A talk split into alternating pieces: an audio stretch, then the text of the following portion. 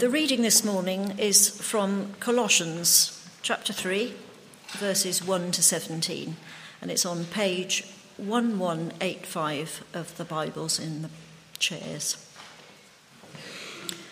Colossians 3, starting at verse 1, page 1185.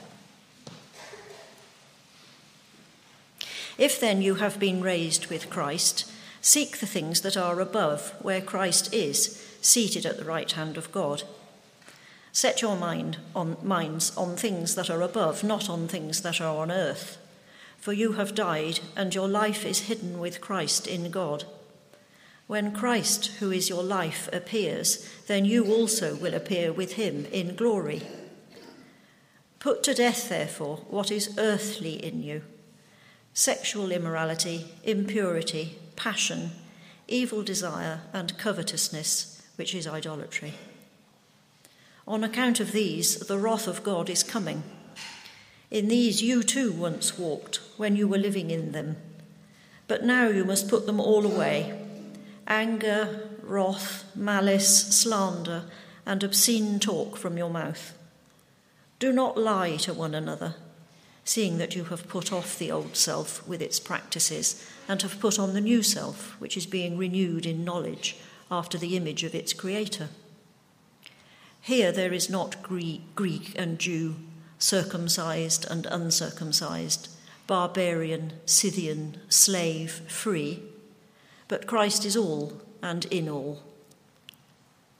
Put on then, as God's chosen ones, holy and beloved, compassion, kindness, humility, meekness, and patience bearing with one another, and if one has a complaint against another, forgiving each other. As the Lord has forgiven you, so you must also forgive. And above all these, put on love, which binds everything together in perfect harmony. And let the peace of Christ rule in your hearts, to which indeed you were called in one body. And be thankful. Let the word of Christ dwell in you richly teaching and admonishing one another in all wisdom, singing psalms and hymns and spiritual songs, with thankfulness in your hearts to God. And whatever you do, in word or deed, do everything in the name of the Lord Jesus, giving thanks to God the Father through him.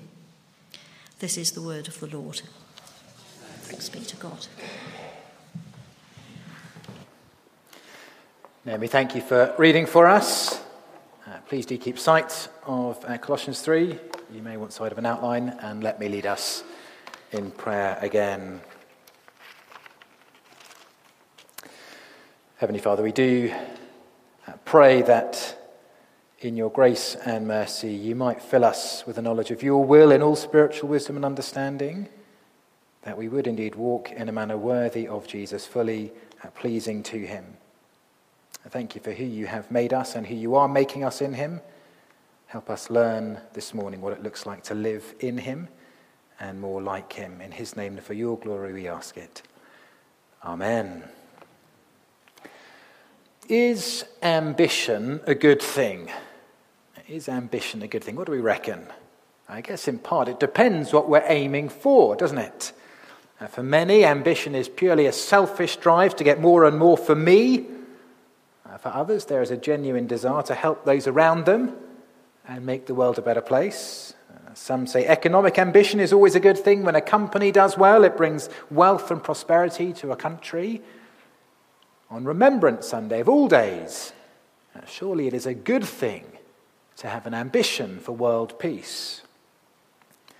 Uh, but what about for the Christian? Would we say we have ambition? And if so, for what? What are we focusing on? What are we seeking for? Is it just to get through another day? Have we got caught up with career ambition? Is it actually ambition for our children? Are we aiming to grow in the Christian life and our walk with Jesus? How would we answer? Well, this passage before us this morning shows us where our true focus should be, what our ambition in life is, if we're a Christian. We're shown why it is the case for every believer and what it looks like in practice. So just look with me again to verse 1, page 1185. Colossians 3, verse 1. If then, uh, really since then, you have been raised with Christ, seek the things that are above, where Christ is, seated at the right hand of God. It links back to verse 20 last week, doesn't it? We have died with Christ. We mustn't try and add man made rules to following Jesus. But if we're not to add human rules, then how should we live? What's it going to look like? And we get the answer today. We live the higher life.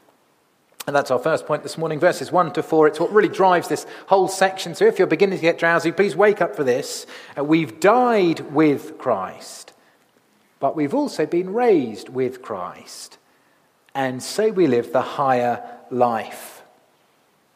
Uh, 1858 was the year this church, St. John's, started. It was also the year a book came out called The Higher Christian Life, claiming that Christians could be done with sin completely and utterly. Is that the higher life? Uh, more up to date, just, uh, just a few years ago, there was a gathering at the O2 Arena called the Higher Life Conference with Pastor Chris.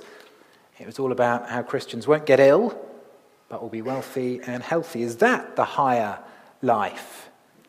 Is that how we see God's resurrection power at work in his people? Well, let's see what the Apostle Paul says. Verse 1 again If then you've been raised with Christ, seek the things that are above where Christ is, seated at the right hand of God. Set your minds on things that are above, not on things that are on earth. For you have died, and your life is hidden with Christ in God. When Christ, who is your life, appears, then you also will appear with him in glory. Five times in four verses, we're told it's all about Christ. And twice, Paul says it's focusing on things above. Can we see Paul goes at reason, command, command, reason in verses 1 to 4? Uh, like a, a sandwich, the Colossians are told what to do in the middle and why to do it on the outside. Seek the things that are above. Set our minds on things above where Christ is. Why? Because it's where we are now, and because it's what will be revealed then. Now, Christ is what we're aiming for and what we're thinking of. It reminds me of those uh, scenes in a movie where a fighter pilot locks onto another one Uh, they, they fire the missile and it is focused in, laser guided in, all on one destination. And that's the idea here to, to seek out, to keep seeking, to, to hunt down. Jesus Christ is the focus of our life if we're a Christian. Or he should be. Or maybe like going on a walk. That's something we're a bit more familiar with, I guess. He is the, the tree on the horizon who sets our course. And he is the glasses through which, through whom we see everything. We seek Jesus. We set our hearts on things above. He fills our thoughts. We set our minds on things above. But actually, that, that walk analogy falls down because we're setting our minds on where we already are. Jesus Christ is our ambition, but it's not attaining something we don't already have. We are living out what is already the case. Just look down. Do you see, Paul doesn't say we will be raised with Christ, but we have been raised with Christ. He is our life, present tense. But that life is now hidden. Uh, currently, it's hidden. It's only spiritual. Walking down the street, we can't tell from the outside who's a Christian, who's got life in Jesus, and who doesn't. But one day it will be revealed. It'll be physical as well. And that motivates us to keep focused on Jesus. And now, the Bible isn't written to perfect people. I, I hope we know that. None of us do this perfectly. But this is calling us to live out who we already are, if we're a Christian, if we're saved. This isn't some standard to achieve, it's a status to receive. Uh, we live out our new identity in Christ. I wonder, have we ever thought, why do I get out of bed in the morning? Uh, maybe we think that most days. what I mean is, why do we do what we do? What motivates us? What, what shapes our thinking? What keeps us going day by day? What fills our horizon?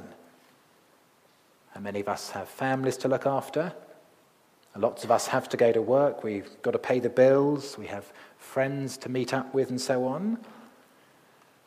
And Paul says for the believer, the power driving us to do all these things, to motivate us day by day, to shape our thinking, the reason to get out of bed in the morning is ultimately Jesus.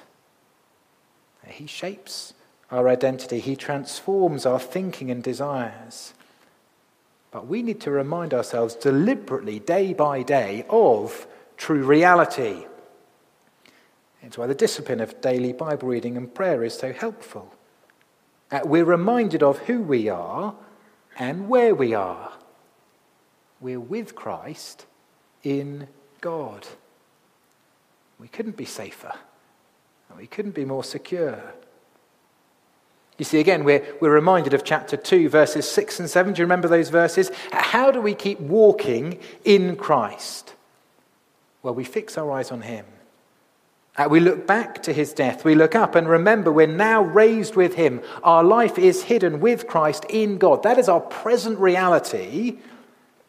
And we look forward. We know one day all will be revealed. Christ will appear, and we will appear with him in glory. If that is new to you, please do come and speak to me afterwards. I'd love to chat to you more about this salvation, about how you can know Jesus personally Uh, for yourself. And if you are a follower of Jesus, what, what difference does this higher life make to the way we live now? Well, can you spot the, the therefore in verse 5? Living the higher life, having our, our minds fixed on Jesus, the things that are above. Looking to him means putting to death the earthly.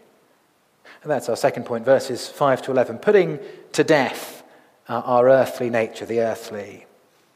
Here is how heavenly minded people live.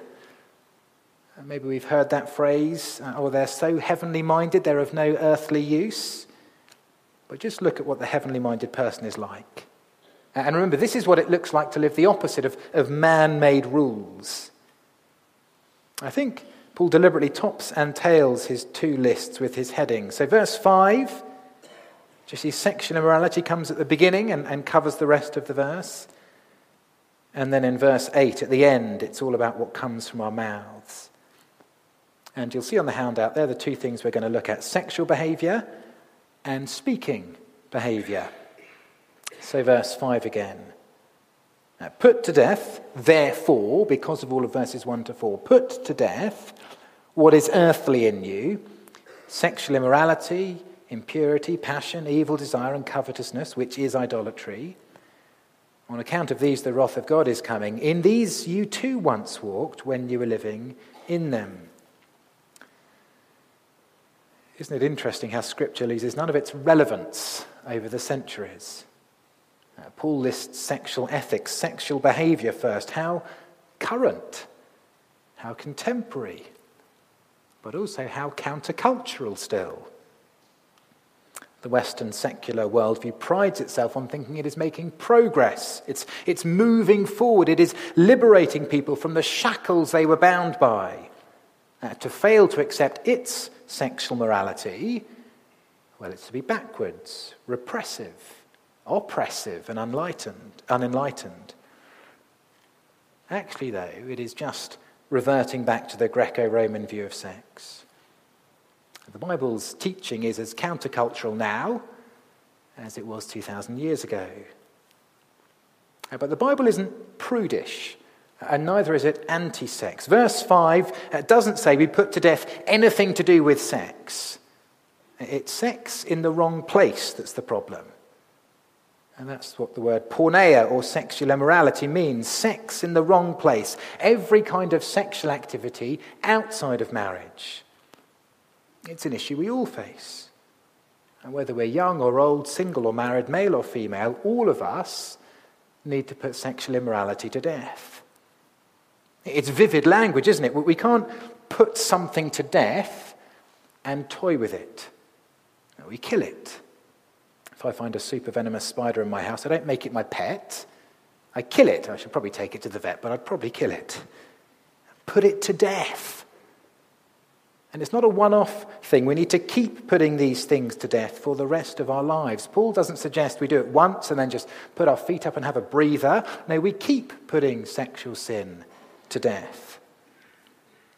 Did we notice in verse 6 these things deserve God's wrath? It's very uncomfortable, isn't it? Now, we've been taught to think if it doesn't hurt anyone, surely it can't be wrong, can it? What, what two consenting adults get up to behind closed doors, well, it's not the concern of anyone else, especially if they're in a loving, stable relationship. What someone, get up to on their, what someone gets up to on their own when no one else is looking, well, surely that is fine, isn't it? Or pornography, so widespread, so prevalent. Our culture tells us there are no victims. Is it, is it really that bad?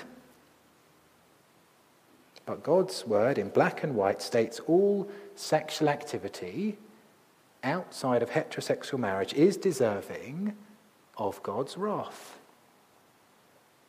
If that makes you upset or angry, please do come and have a word to me afterwards. We'd hate for you to leave upset and angry. But also do consider who knows best how to run our lives. Do we, or does God? Uh, just a quick glance around the world suggests we don't always know what's best for us. Uh, but the Bible is clear God does. He's far more loving than we can possibly imagine. And before we get on our high horse or before we're being accused of being judgmental, just look with me again at verse 7. In these you too once walked when you were living in them. Christians are not better than others. Christians are merely saved sinners, not more moral, better people. John Bradford, the English reformer, saw a criminal on his way to execution and said, There, but for the grace of God, goes John Bradford. In verse 5, we still have an earthly nature, but it's not our true, our core identity anymore. It's the life we once lived. But now we've died. We've been raised with Christ. All believers battle sin, but we don't look sideways and compare ourselves with one another. We look up to Jesus, raised and seated at the right hand of God. That is our reality. I used to be a, a, school governor, and as a school governor, I used to review sex education policies at a local school. And it makes me think what, what policies do we have for our own lives?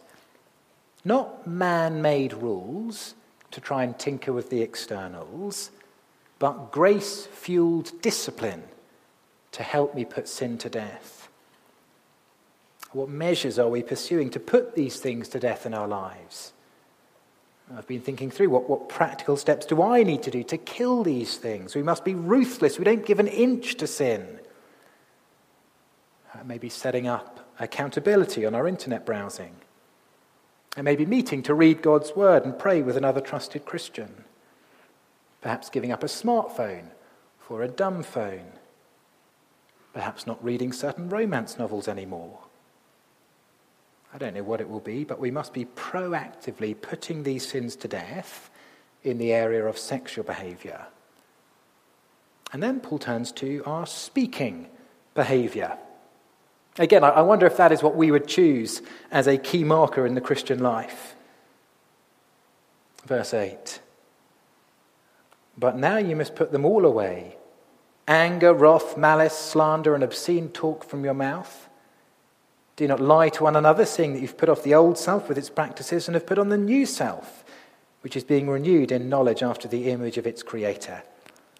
Here there is not Greek and Jew, circumcised and uncircumcised, barbarian, Scythian, slave free, but Christ is all and in all. We can be so quick, can't we, to justify sins of the tongue. And verse 10, it is utterly inconsistent with who we are if we're a Christian. Swearing, trying to be one of the lads, crude jokes, just wanting to fit in. We must rid ourselves of these things and also anger and wrath.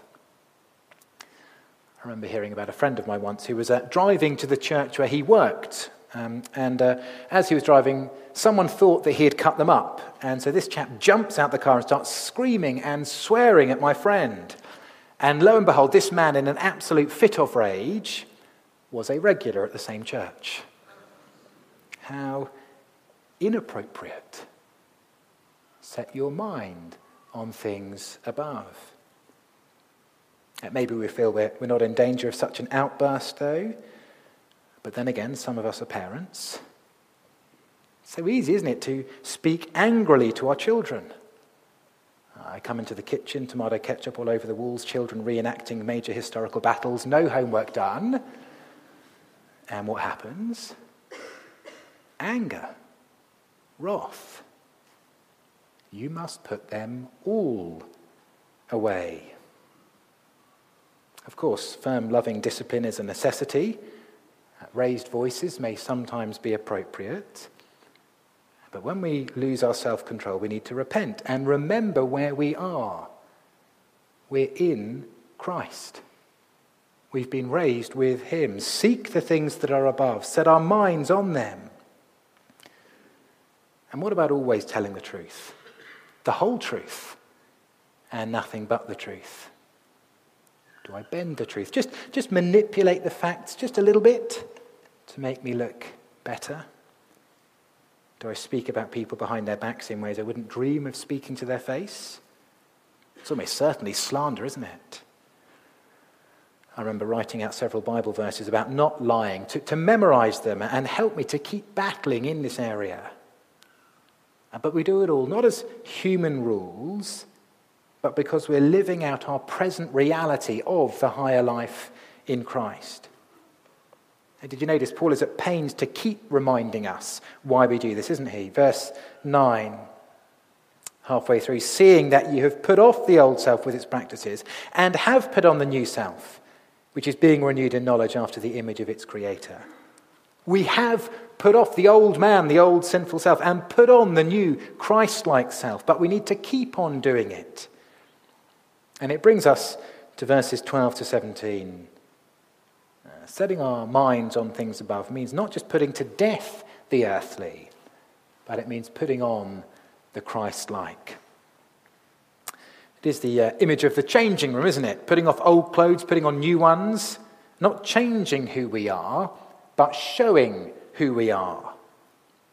This is the, the filthy, homeless orphan, adopted into a loving, wealthy family who then changes into clean clothes. It doesn't make them part of the family, it shows they're already in a new family. This is living out who we already are in Christ. Can we see how Paul underlines it? Verse 12. Put on then as God's chosen ones, holy and beloved. We're already chosen. We've already been set apart, made holy. We are loved. We've been given a new identity.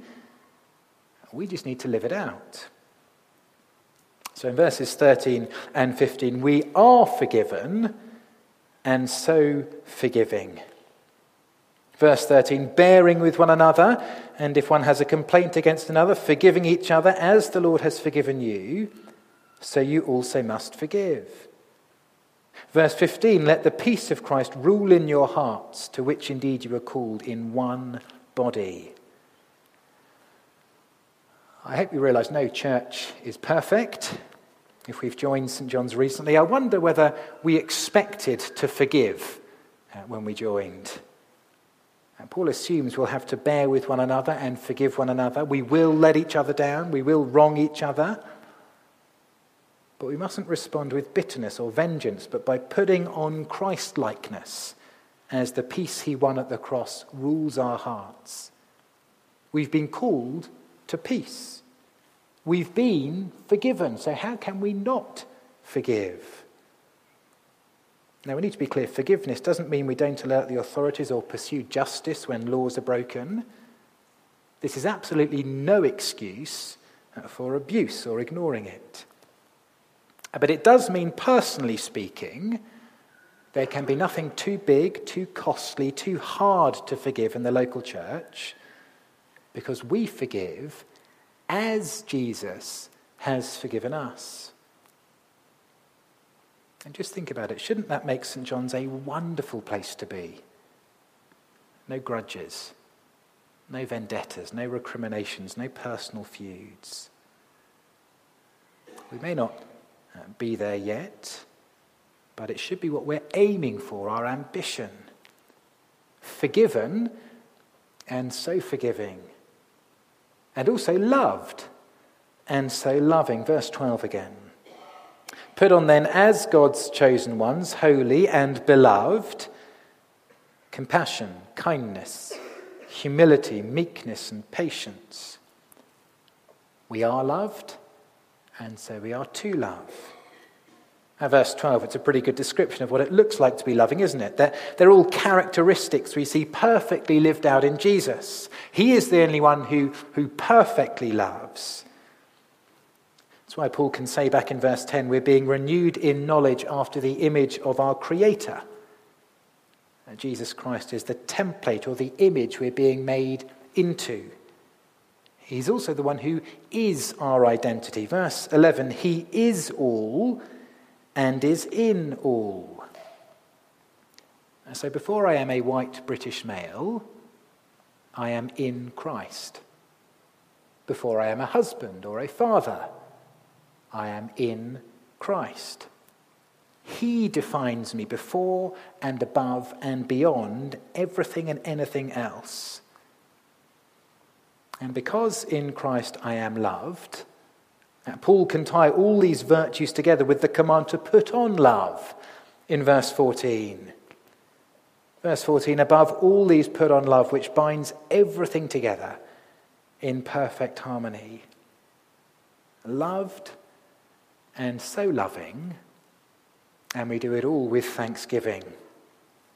One of the, the key distinctives of having our hearts and minds set on things above is thankfulness, or if you're into rhyming, an, an attitude of gratitude. Verse 15, near the end. And be thankful. Let the word of Christ dwell in you richly, teaching and admonishing one another in all wisdom, singing psalms and hymns and spiritual songs with thankfulness in your hearts to God. And whatever you do in word or deed, do everything in the name of the Lord Jesus, giving thanks to God the Father through him. We have so much to be thankful for if we're a Christian. Uh, counting our blessings is a great thing to do, quite literally, to list them and thank God for them. Uh, thankfulness is a surefire sign of spiritual health in our lives. And when I'm lacking in thankfulness to God, it's probably because I'm forgetting the gospel. It's uh, certainly because I've forgotten how amazing God's grace to me is. You who once were alienated and hostile in mind, doing evil deeds, he has now reconciled in his body of flesh by his death in order to present you holy and blameless and above reproach before him.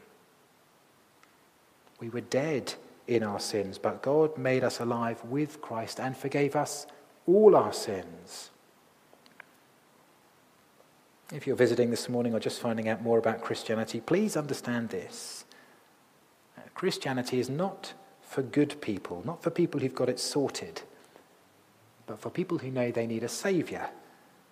And actually, that is all of us. And for those who've died and been raised with Christ, we set our minds on things above where Christ is seated, which is where we are.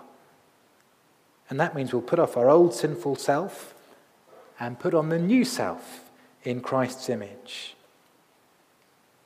I mentioned John Bradford earlier. He was born in 1510, and uh, as a student, he became a Christian. But in 1553, Mary Tudor became queen and starts rounding up Protestant leaders. Just one month into her reign, Bradford ends up imprisoned in the Tower of London, uh, for a while sharing a cell with Cranmer, Ridley, and Latimer. Uh, two years later, Bradford was burned at the stake. Just before the fire was lit, he turns to a young man being executed next to him and says, Be of good comfort, brother, for we shall have a merry supper with the Lord this night. And during his lifetime, he wrote many prayers, and there's a brilliant one taken straight from these verses. And here's what he prays O Christ, Clothe me with your own self, that I may be so far from making provision for my flesh to fulfill the lusts of it, that I may quite put off all my earthly desires and crucify the kingdom of the flesh in me. Would you be to me a garment to warm me from catching the cold of this world? Grant, therefore, that as I surround my body with this coat, so you would clothe me wholly, but especially my soul, with your own self. Put upon me, as the elect of God, mercy, meekness, love, and peace. It's a great prayer to pray, isn't it? And as we close, practically, how do we seek? How do we set our minds on things above? How can we make sure we keep uh, fixing our eyes, focusing on Jesus day by day? We'll just look again at verse 16. Let the word of Christ dwell in you richly, teaching and admonishing one another in all wisdom, singing psalms and hymns and spiritual songs with thankfulness in your hearts to God. Uh, we do this as the gospel word dwells in us or, or among us richly, as we ponder the gospel and remind one another of the gospel, both teaching and admonishing as we come to the word of Christ in the Bible and feed on it day by day ourselves. And did you notice one surprising way we teach and admonish one another is as we sing? You see, we're not just singing to God, but also to one another. It's why we want to make sure our songs are rich with the gospel and rich with Bible content as they point us, point one another to Jesus. And all of this reminds us of chapter 1, verse 28. Do you remember Paul's ministry is to proclaim Christ. 1 verse 28 Him we proclaim, warning and teaching everyone with all wisdom that we may present everyone mature in Christ. And now we discover chapter 3, we all have this task uh, to present one another mature in Christ, to teach and admonish one another in Christ. All we need is Christ because he is where all wisdom is found. We do all of this in Christ, and also verse 17, for Christ. Not to earn his favor, but in thankfulness. And the Christian life is all about Jesus Christ. He is our ambition. We seek him, we set our minds on him because our life is now hidden with him in God. We have died and been raised with him when he appears, which he will, then we will also appear with him in glory. And so as we wait, we do everything in him, through him, and for him, abounding in thanksgiving. Let us pray together.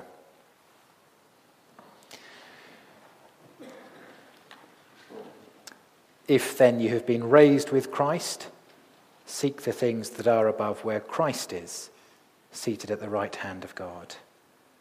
Heavenly Father, we do thank you so much for Jesus. Thank you that if we are um, a Christian, if we are trusting in him, we have died. We have been raised with him.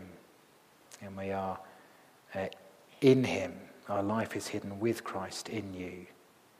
Please help us to live that out more and more by putting to death what is earthly and putting on a life that is more and more imitating Christ. We ask it in his name and for your glory. Amen.